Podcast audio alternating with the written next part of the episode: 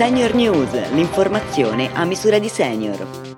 Bentrovati a questa nuova edizione di Senior News. Sono oltre 40 milioni le persone che in Italia hanno completato il ciclo vaccinale, pari ad oltre il 74% della popolazione over 12. Intanto, a partire da lunedì 20 settembre, inizieranno le somministrazioni della terza dose di vaccino alle categorie più fragili. Si partirà, come ha spiegato il commissario Figliuolo, con i soggetti immunocompromessi, tra loro pazienti trapiantati, oncologici e con patologie autoimmuni. Una platea di circa 3 milioni di persone a cui seguiranno gli ospiti delle RSA e gli ultraottantenni. È forte la riduzione del rischio di infezione da Covid nelle persone completamente vaccinate rispetto a quelle non vaccinate. I numeri dell'ultimo rapporto dell'Istituto Superiore di Sanità ribadiscono come la campagna vaccinale sia la prima arma per evitare contagi e chiusure. A diminuire in maniera drastica anche decessi e ricoveri in terapia intensiva, meno 96%, e ospedalizzazioni, meno 93%. Le ultime linee guida internazionali delle società europee di cardiologia ed aterosclerosi hanno abbassato a livelli mai visti finora i valori di colesterolo LDL, soprattutto nei pazienti a rischio alto e molto alto di malattia cardiovascolare. Strategie di intervento molto stringenti con obiettivi di trattamento ambiziosi. Ce ne parla Paolo Macchia, cardiologo della clinica Mater Dei di Bari. Sono delle linee guida particolarmente che danno degli indirizzi particolarmente aggressivi per il conseguimento di valori di colesterolo e LDL che erano inconsueti nella pratica clinica fino a qualche anno fa.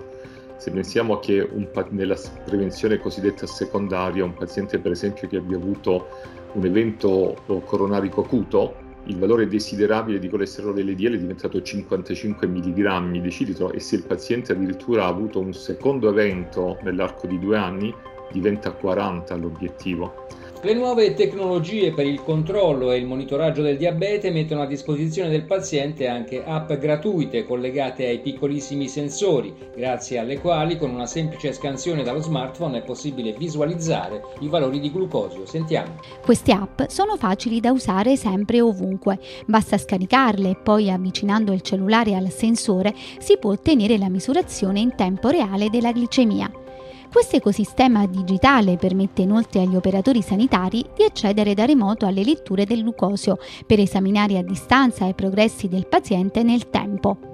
Altro importante beneficio è quello di poter condividere i dati anche con familiari e caregiver in tempo reale. Senior News termina qui. Prima di salutarvi vi ricordiamo che se avete più di 65 anni e avete prenotato tramite il CUP una visita specialistica, un esame diagnostico o un ricovero e l'appuntamento che vi è stato dato non rispetta i tempi indicati nella prescrizione del medico, contattate Pronto Senior Salute chiamando il numero 06 6227 4404. Ogni singolo caso verrà preso in carico. Sul sito www.senioritalia.it invece potete risentire questa e tutte le altre edizioni di Senior News. A risentirci!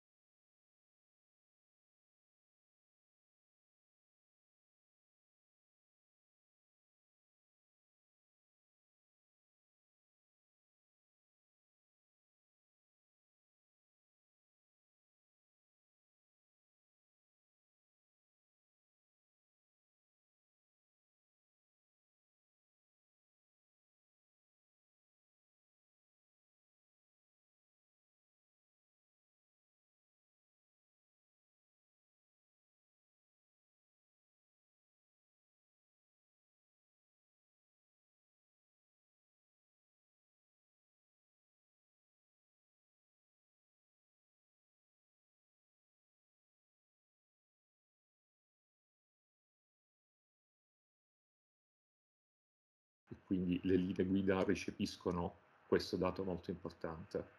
Le nuove tecnologie per il controllo e il monitoraggio del diabete mettono a disposizione del paziente anche app gratuite collegate ai piccolissimi sensori, grazie alle quali con una semplice scansione dallo smartphone è possibile visualizzare i valori di glucosio. Sentiamo.